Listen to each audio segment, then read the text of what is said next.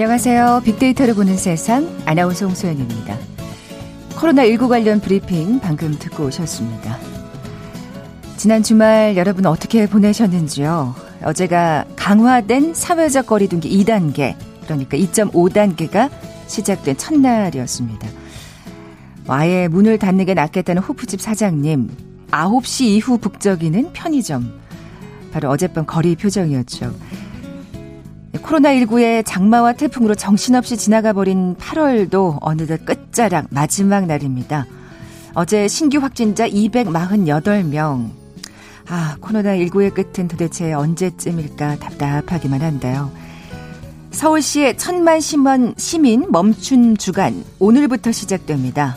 사회적 거리두기 3단계가 시작되지 않도록 새롭게 시작되는 이번 한 주 그 어떤 실천보다도 일단 멈춤 집중해 봐야겠습니다. 잠시 후 세상의 모든 빅데이터 시간에 강화된 사회적 거리두기라는 키워드로 자세히 빅데이터 분석해 봅니다. KBS 제일 라디오 빅데이터를 보는 세상 먼저 빅퀴즈 풀고 갈까요? 코로나19로 뭐 우리 생명은 물론이고 생계의 위협을 느끼는 분들 참 많죠. 특히 취약층을 중심으로는 일자리를 잃고 하루하루 생활이 어려워진 분들이 많은데요. 하지만 또 자산가들에게는 반면 지금의 상황이 큰 위협이 되지 않을 수도 있죠. 이런 상황이 길어지게 되면 빈부격차가 점점 커질 수 있는데요. 이렇게 코로나19로 사회의 양극화가 심해지는 현상을 부르는 용어가 있습니다. 저희 프로그램에서도 여러 번 언급한 바 있죠. 뭐라고 부를까요? 보기 드립니다. 1번 턱스크, 2번 이시국 여행, 3번 상상 코로나, 4번 코로나 divide. 오늘 당첨되신 두 분께 커피와 도넛 모바일 쿠폰 드립니다. 휴대전화 문자 메시지 지역번호 없이 샵 9730, 샵 9730. 짧은 글은 50원, 긴 글은 100원의 정보 이용료가 부과됩니다. KBS 라디오 어플 콩은 무료로 이용하실 수 있고요. 유튜브로 보이는 라디오로도 함께 하실 수 있습니다. 방송 들으시면서 정답과 함께 다양한 의견들 문자 보내주십시오.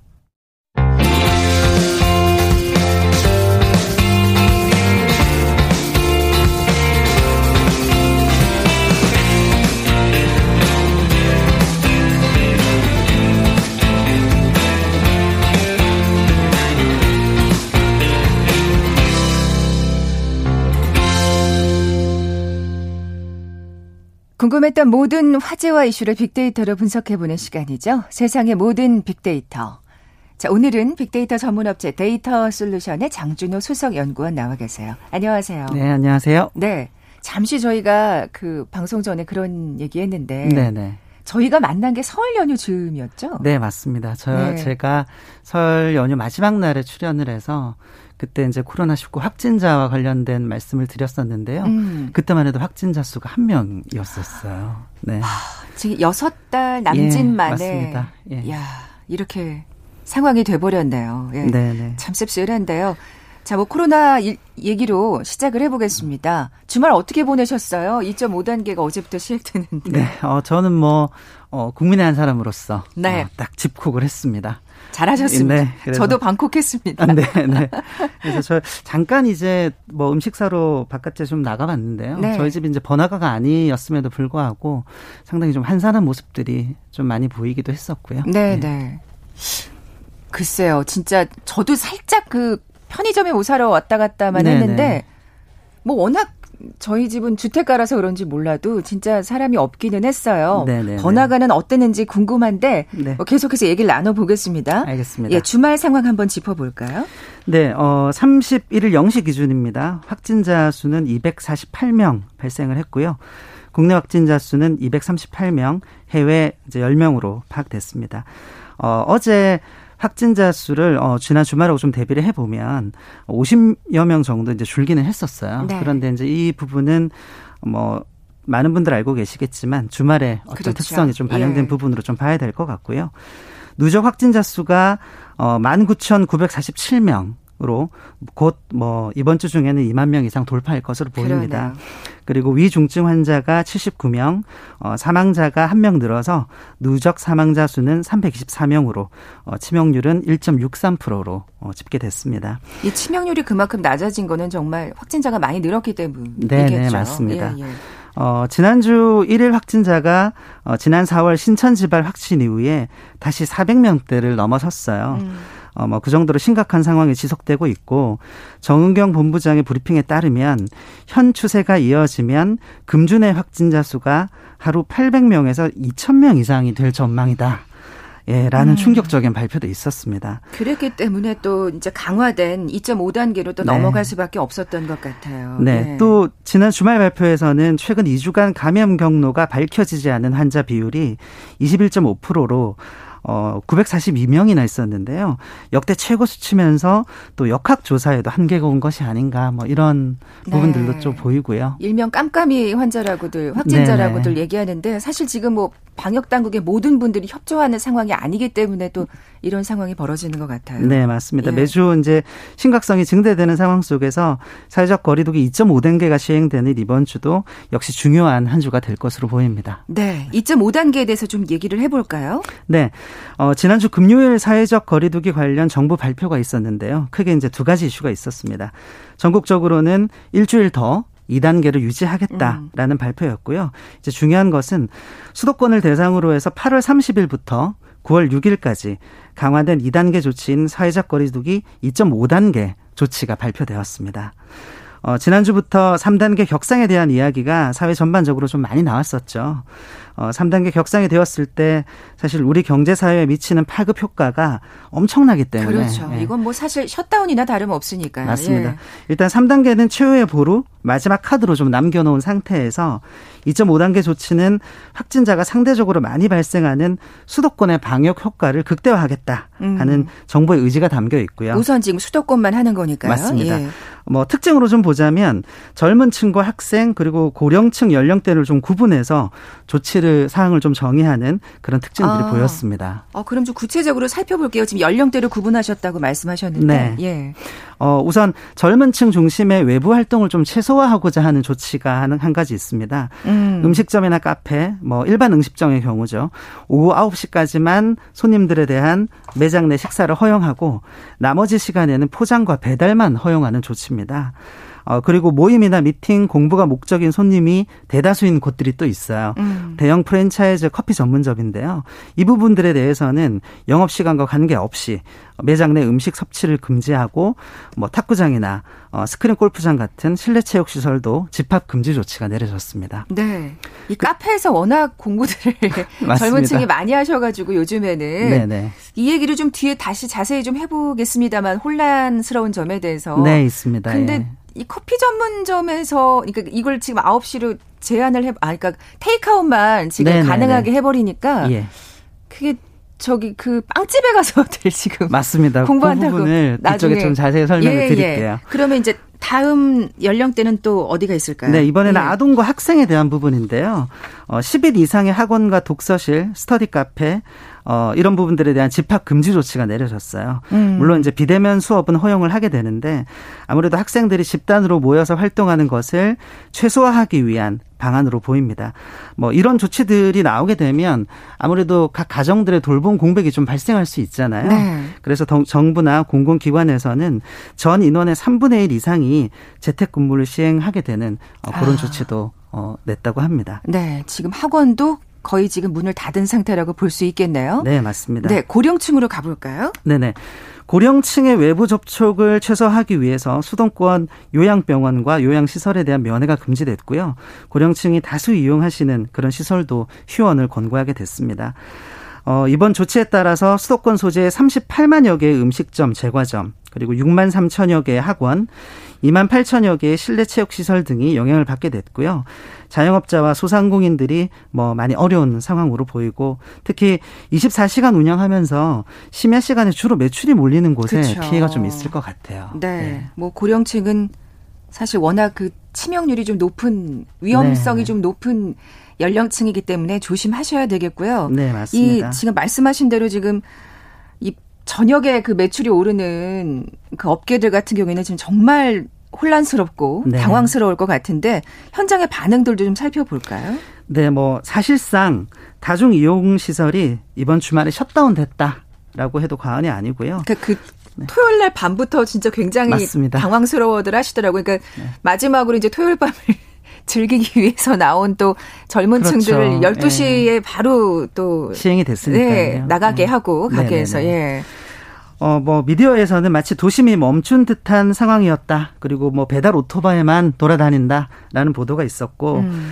뭐, 미디어의 모습들을 좀 살펴보면, 프랜차이즈 커피 전문점의 테이블과 의자가 뭐, 한쪽으로 치워진 모습이라던가, 또 긴 줄을 서서 뭐, 신분증을 들고 주문을 하는 모습, 그리고 음식점 곳곳에서는 손님들에게 이 부분을 또 안내를 해야 되기 때문에 네. 급하게 출력한 문구나 아니면 손글씨로 쓴 매장 이용 안내문이 또 눈에 많이 띄었고요. 특히 소상공인 분들은 대부분 이제 긴장을 좀 많이 하는 상태에서 정보 조치를 잘 따르고 있는 것으로 보입니다. 아유, 대부분 분들은 정말 협조를 잘 하시죠. 네, 예, 맞습니다. 예. 어, 뭐, 그런데 일부 뉴스의 취재기를 좀 보자면, 뭐, 차라리 짧고 굵게 잊으시자. 아니면 어. 조치에 잘 따르겠으나 정부 차원의 월세 지원책 등의 방안도 좀 강구해 달라. 뭐 이런 방안 반응들도 같이 나왔습니다. 뭐 당연한 또 반응일 거라는 생각이 듭니다. 네네. 아, 앞서 잠시 언급했습니다만 그 혼란스러운 점에 대해서도 좀 지적을 해볼까요? 네. 어, 프랜차이즈 매장이라 하더라도 커피 전문점은 매장 내 음식 섭취가 불가능했지만 네. 대형 제과점으로 등록된 곳들은 또 가능했어요. 어, 주말 동안에 햄버거를 주 메뉴로 하는 시내 대형 제과점 곳곳에는 또 사람들이 많이 방문하는 이런 모습들을 또 그러니까요. 보였다고 합니다. 예. 뭐 이런 모습은 분명히 규제의 대상과 범위를 정할 때 조금 더 좀 신중했어야 음. 하는 뭐 부분들을 말해주고 있고요.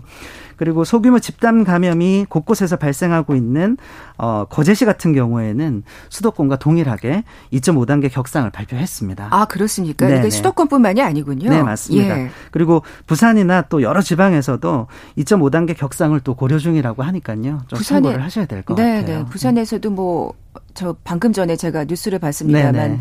오피스탈 발 네, 집단, 감염이, 감염이 지금. 예. 네, 추가적으로 또 서울시에서 31일부터 어, 6일까지 시내버스 감축 운행 계획을 중대본에 제출했다고 하니까요. 아, 이건 진짜 잘 네. 참고하셔야 되겠는데. 네, 청취자분들도 대중교통 이용에 참고하셔야 될 것 같아요. 빅데이터 네. 상의 반응도 좀 살펴볼게요. 네, 온라인 여론의 전체적인 반응도 부정적인 경향성이 거의 대부분을 차지하고 있, 있는데요. 이런 현상이 사실 정부 발표에 대한 어떤 근본적인 비난은 아니었었고 음. 현 상황에 대한 부정적인 반응이 많았기 때문으로 보입니다. 그렇겠죠. 예. 네. 2.5 단계라는 어, 실시간 검색어 기준으로 살펴보았는데 일단 버전의 출시라는 얘기가 나왔어요. 지금 2단계와 3단계 전에 2.5단계인데 네. 뭐 버전 2.5.1, 2.5.2, 뭐 2.8, 뭐 이런 버전을 언제 출시하느냐 사실 이런 글들은 뭐 비공감을 많이 샀습니다. 네, 네. 예, 그리고 2.5단계 시행 첫날 243건이나 방역 수칙 위반 적발이 됐다고 하니 할 말이 없다. 아 그랬군요. 예, 지난 네. 토요일 날 어, 보도 자료고요. 네. 또 아이고 이러면 거리두기 2.5단계 무슨 의미가 있냐 할 거면 다 해야지. 사실 이 글이 공감수가 이제 천 건 이상 받은 글이었는데 어, 이 글의 본문을 보니까 거리두기 첫날 카페에 찾던 손님들이 빵집과 개인 카페로 가다. 예, 이런 이건 글이었습니다. 진짜 정말 좀 예. 뭔가 보완책이 필요한 부분이에요. 그렇죠? 네, 있어야 예. 될것 같고요. 그리고 비난을 좀 자제하고 함께 이겨내자는 희망의 메시지 그리고 공감수가 좀 상승을 했는데요. 2.5단계든 3단계든 모두가 수칙만 잘 지킨다면 다시 안정화 가능하다. 그리고 2.5단계 격상을 하게 되더라도 재택근무를 못 하시는 분들이 또 많이들 계세요. 음. 이런 분들을 또 응원한다. 어, 그리고 어떤 자영업자분께서는 원래 자정 마감인데 오늘 9시에 종료한다. SNS에 인증샷을 또 올리셨어요. 그런데 이제 인증샷 올리면서 한 말이 이제 이슈가 됐는데 이번 정책이 우리의 숨통을 조이는 무자비한 무력 같지만 이 사태의 빠른 종결을 위해서 불가항력적인 결정이라고 생각한다. 대한민국 모두를 응원한다. 뭐 이런 음. 글들이 있었습니다. 이런 희망의 메시지는 정말 서로 서로에게 용기를 북돋워 주죠. 네 네 맞습니다. 아, 키워드로 보는 8월의 코로나19 트렌드 한번 정리해 볼까요? 네, 8월 한 달간 코로나19 관련 트렌드를 살펴봤는데요. 주기적으로 등장하는 일반적인 이슈들이 너무 많았기 때문에 그런 부분들은 좀 빼고 네. 우리가 조금 더 알아야 되는 키워드들을 뽑아봤습니다. 어, 해수욕장 키워드가 좀 눈에 띄었어요. 폐장이나 방문 자제 키워드가 좀 많은 비중을 차지했습니다. 음. 이런 현상은 정부에서 일주일 앞당긴 해수욕장 조기 폐장과 관련한 국민들의 좀 아쉬움들이 있었던 부분과 8월 들어서 재확산이 심해지면서 정부에서 또 방문 자제들을 좀 많이 당부를 했잖아요. 이런 부분 부분으로 좀 보입니다. 네. 코로나19와 함께 장마 기간도 너무 길어서 사실 전국 해수욕장 이용객이 어, 작년 대비 35%나 줄어들었어요. 그럴 수밖에 없었죠. 어, 뭐 저는 이렇게 생각합니다. 물론 이런 부분들 때문에 조금이라도 확산세를 저희가 좀 막지 막을 수 있지 않았을까? 음. 예, 잘 지켜주셨기 때문이라고 생각을 하고요. 뭐 키워드 트렌드에서 볼 수 있듯이 여름 휴가를 기다렸던 또 많은 분들이 올해는 좀 안타까운 기억으로 오랫동안 남을 것 같습니다. 네. 그리고 예식장 키워드가 나오면서 분쟁이나 위약금 키워드가 또 발견이 됐습니다. 아이고 참 이것도 문제예요. 네네. 8월에 예. 결혼식장 내 뷔페가 또 고기, 고위험 시설로 지정이 됐죠. 또 결혼식을 준비하는 당사자분들이나 하객분들 모두 참 난감한 상황으로 보이는데 어, 소비자원의 발표에 따르면 사회적 거리두기 2단계 이후인 이달 19일부터 24일까지 예식장 위약금 분쟁 상담이 지난해 같은 기간보다 15배 이상 많았다고 해요. 소비자원은 공정거래위원회와 관련 단체 등과 함께 감염병과 관련한 위약금 경감 기준 어, 마련 방안을 논의하고 있다고 음, 합니다. 그래야겠죠. 네. 예. 어, 사실 결혼이 밀접한 관계가 있는 것이 또 출산율이잖아요. 아, 이것도 참 예, 문제네요. 네. 얼마 전에 통계청에서 발표한 2019년 학계 출산율 발표가 있었는데요. 0.9이며 뭐이 수치는 가입 여성 1인 기준입니다.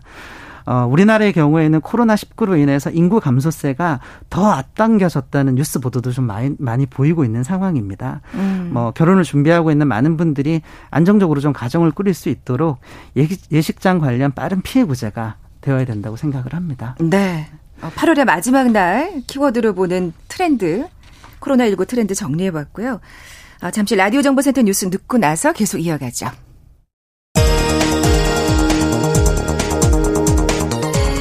휴일이었던 어제 코로나19 신규 확진자는 248명 늘면서 이틀째 200명대를 나타냈습니다. 국내 발생이 238명, 해외 유입 10명입니다. 어제부터 수도권에 강화된 사회적 거리두기 2단계가 시작된 가운데 지난 2주간 확진 사례 중 감염원을 알 수 없는 경우가 20%가 넘는다며 이번 일주일간은 외출을 자제하고 타인과의 접촉을 최소화해달라고 재차 요청했습니다. 지난 2주간 코로나19 자가격리 중이었던 민주당 이낙연 신임 대표가 오늘 현충원 참배를 시작으로 공개적인 당무 활동에 들어갑니다. 통합당 비상대책위원회는 오늘 새 당명을 국민의힘으로 결정했습니다. 새 당명은 다음 달 1일 상임 전국위와 2일 전국위원회를 거쳐 최종 의결될 예정입니다. 국토교통부가 등록 임대사업자 공적 의무 준수 여부에 대한 관계기관 합동점검에 나섭니다. 위반자에 대해 과태료를 부과하고 세제 혜택을 환수할 계획이라고 밝혔습니다. 코로나19 여파가 지속되는 가운데 지난달 승용차 개별 소비세 인하, 긴급 재난지원금 지급 등 정책 효과가 줄어들며 소매 판매와 투자가 동반 감소했습니다. 산업 생산은 소폭 증가했습니다. 새 임대차법 시행 이후 서울에서 전월세 계약이 급격히 줄어든 것으로 나타났습니다. 특히 전세를 월세로 돌리거나 보증금 인상분을 월세로 받는 사례가 늘면서 순수 전세는 줄어드는 대신 반전세가 늘어나는 것으로 확인됐습니다. 일본 오키나와 남쪽에서 북상하고 있는 9호 태풍 마이삭은 목요일인 9월 3일 새벽에 남해안에 상륙할 것으로 보입니다. 지금까지 라디오 정보센터 조진주였습니다. 네, KBS 질 라디오 빅데이터를 보는 세상 함께하고 계신 지금 시각이 11시 31분 지나고 있습니다. 장준호 연구원님, 빅퀴즈 다시 한번 내주세요. 네. 어, 코로나19가 우리 생명과 그리고 생계까지도 위협하고 있습니다. 취약층을 중심으로는 일자리를 잃은 분들도 많고요. 하지만 자산가들에게는 어, 지금의 상황이 큰 위협이 되지 않을 수도 있죠. 그런 분들도 있죠. 네. 예. 이렇게 코로나19로 사회 양극화가 점점 심해지는 현상을 부르는 용어가 있는데요. 무엇일까요? 1번 턱스크, 2번 이시국 여행, 3번 상상 코로나, 4번 코로나 divide. 네, 이 현상에 대해서 정부도 많은 고민을 해야 될 거라는 생각이 듭니다. 네. 자, 오늘 당첨되신 두 분께 커피와 도넛 모바일 쿠폰 드립니다. 정답 아시는 분들 저희 빅데이터로 보는 세상 앞으로 지금 바로 문자 보내주십시오. 휴대전화 문자 메시지 지역번호 없이 샵 9730입니다. 짧은 글은 50원, 긴 글은 100원의 정보 이용료가 부과됩니다. 콩은 무료로 이용하실 수 있고요. 유튜브로 보이는 라디오로도 함께 하실 수 있습니다. 자, 이번에는 좀 다른 얘기를 해볼 텐데, 뭐, 앞서 잠시 뭐, 긴 장마에 대해서 얘기했습니다만, 네. 코로나19하고 긴 장마가 겹치면서 참 힘들었어요. 네, 맞습니다. 예, 또 물가도 많이 지수에도 좀 영향이 있었고요. 네네. 어, 뭐, 이번 장마는 1973년 이후에 대한민국 두 번째로 길었던 역대급 긴 장마였었고, 거의 두 달 반가량 이어졌습니다. 어, 강수량도 세 번째로 많았고요. 특히 7월 말에서 8월 중순까지는 평년 강수량이 두 배가 넘는 비가 내렸다고 하죠. 어, 그래서 장마와 관련한 어떤 시간의 흐름에 따른 트렌드를 좀 살펴봤는데요. 지난 3년 대비를 하면 무려 10배 이상의 언급량이 어. 뉴스에서 나타났습니다. 네. 장마와 관련한 키워드를 살펴보면 특히 이제 4대강이라는 키워드가 오랜만에 등장했어요. 이 정치권의 맞습니다. 좀 논란이었죠. 네. 예. 뭐 수혜를 줄였는지 키웠는지에 대한 이야기 그리고 실증 분석을 또 해봐야 된다라는 이야기가 나오면서 또 이슈가 됐었고요. 북한 키워드도 상당히 이슈가 됐는데 어, 북한의 수혜 대처에 대한 이슈하고 유난히 많았던 또 올해 강수량, 또 북한에 대한 어떤 방류 상황까지 뭐 이런 단어들이 그렇죠. 키워드로 많이 발생했습니다. 우리에게 미리 알리자 고지를 하지 않고서도 방류를 하는 바람에 맞습니다. 지난번 수해 때였었죠. 네, 위험할 네. 뻔했죠. 네. 그리고 뭐 코로나 19 얘기가 뭐 빠질 수는 없는데 어, 감기 바이러스는 비가 오는 등으로 공기가 습해지거나 따뜻해지면 감염이 어려워지는 특징이 있었어요. 뭐 여름이 오기를 많은 분들이 기대를 했고 장마와 같이 비가 많이 오는 날에는 옥외 활동과 집 밖의 실내 활동을 자제하는 편이기 때문에 확진세를 줄일 수 있지 않을까 라고 기대를 했었습니다. 그렇지만 이번 여름 동안의 코로나 확진자 수를 보면 전혀 상관이 없었고 오히려 8월 이후에는 확진자 수가 폭발적으로 늘어나는 시기였습니다. 그러니까요. 사실 우리의 기대를 전혀 예 부응하지 못하는 지금 네. 상황입니다. 네, 맞습니다. 어, 그 가장 이런 장마라든지 폭염 키워드들이 영향을 많이 끼치는 부분이 물가일 것 같아요. 그 부분을 네네네. 좀 얘기를 해볼까요? 네. 어, 빅데이터를 분석을 해보면 장마나 폭염 열다와 함께 가장 많이 등장하고 있는 단어가 또 소비자 물가예요. 어, 그 중에서도 신선식품이나 채소, 과일이 좀 있었습니다. 실제로 채소, 과일의 도소매가가 날씨와 또 매우 밀접한 관련이 그렇죠. 있거든요. 예. 먼저 지난 3년 기준으로 관계성을 살펴보면 뭐 대표적으로 포도나 시금치, 상추 같은 날씨 트렌드와 정방향의 상관들을 보이는 어 그 채소들이 있었고 그리고 마늘, 참외, 멜론 같은 날씨 트렌드와 또 역방향의 상관들을 보이는 부분들이 있어요. 아, 이게 어떤 이유로 그럴까요? 네. 어 뭐 대체적으로는 정방향의 상관들을 보이는 채소와 과일 같은 경우에는 6월 초부터 가격이 좀 서서히 오르기 시작해서 아. 8월 예, 말까지 증가의 추세를 보이다가 최소 2배나 7배까지 이제 오르게 되고요. 아, 연 최고액 또한 해당 기간에 존재합니다. 또 역, 그 역방향 상관들은 그 반대를 보이고요. 음. 사실 이런 통계 지수들이 어, 열대 트렌드를 보면 보통은 7, 8월에 언급량이 급격하게 또 증가를 하는데 그 중에서 또 가장 상관성이 많은 채소가 시금치였었어요. 시금치요? 네네. 한 가지 이제 특징으로 보면 열대 언급량이 그 급증한 직후에 시금치의 도 소매가가 갑자기 폭등했다가 그 뒤에 폭락을 하게 됩니다. 음. 어, 뭐 이 이유는 시금치가 사실은 온도와 습도가 조금만 올라가도 재배가 또 불가능한 또 채소이기 아, 때문에 아, 그렇군요. 예, 그런 부분들이 있고 사실 보관하기도 좀 그래요 그 시금치가. 맞습니다. 예, 금방 예. 상하기도 네, 하죠. 네, 네, 네. 네. 그래서 어찌됐든 지난 3년의 상황은 수요와 공급의 기본적인 법칙과 또 날씨 트렌드에 따라서 신선식품의 가격의 편차가 분명히 존재했어요. 하지만 2020년은 그런 상관성이 전혀 의미가 없을 정도로 품목들의 상승세를 너무나 크게 보이고 있습니다. 워낙 기상 변화가 참 예측하기 어려웠기 때문에 사실 네, 맞습니다. 농가들도 힘들고 사실은 그렇게 물가가 올라가면 소비자들도 힘들고 네네. 예, 세부 품목별로 살펴볼까요? 예, 특히 뭐 신선 식품 지수가 8.4% 상승했고 뭐 이 수치는 2018년 이후에 가장 큰 상승폭이고요. 뭐 신선 채소가 16.5%, 그 중에서도 상추 가격이 66%나 올라갔어요. 아. 예. 결국 지난 3년과 달랐던 날씨가 영향을 줬고 여기에 코로나 19까지 더해져서 많은 분들이 체감하는 체감 물가가 오히려 더 심해졌을 것으로 보입니다. 네. 네. 참 코로나19가 여러모로 우리 생활에 진짜 큰 영향을 미치고 있는데요. 네. 빅데이터상의 반응도 좀 살펴볼까요? 네. 어, 8월 한 달 동안 좀 집중적으로 분석을 해봤는데요. 어, 코로나19와 긴 장마로 인해서 앞으로 어떤 현상이 벌어져도 사실 이상하지 않을 만큼 불확실성의 연속입니다. 뭐, 온라인 여론도 그렇게 좋지는 않고요. 신선식품 관련해서 온라인 반응은 야채가 모두 금값이다. 뭐, 호캉스 가서 조식을 먹는데 옆 사람 야채 샐러드 벌써 네 그릇째.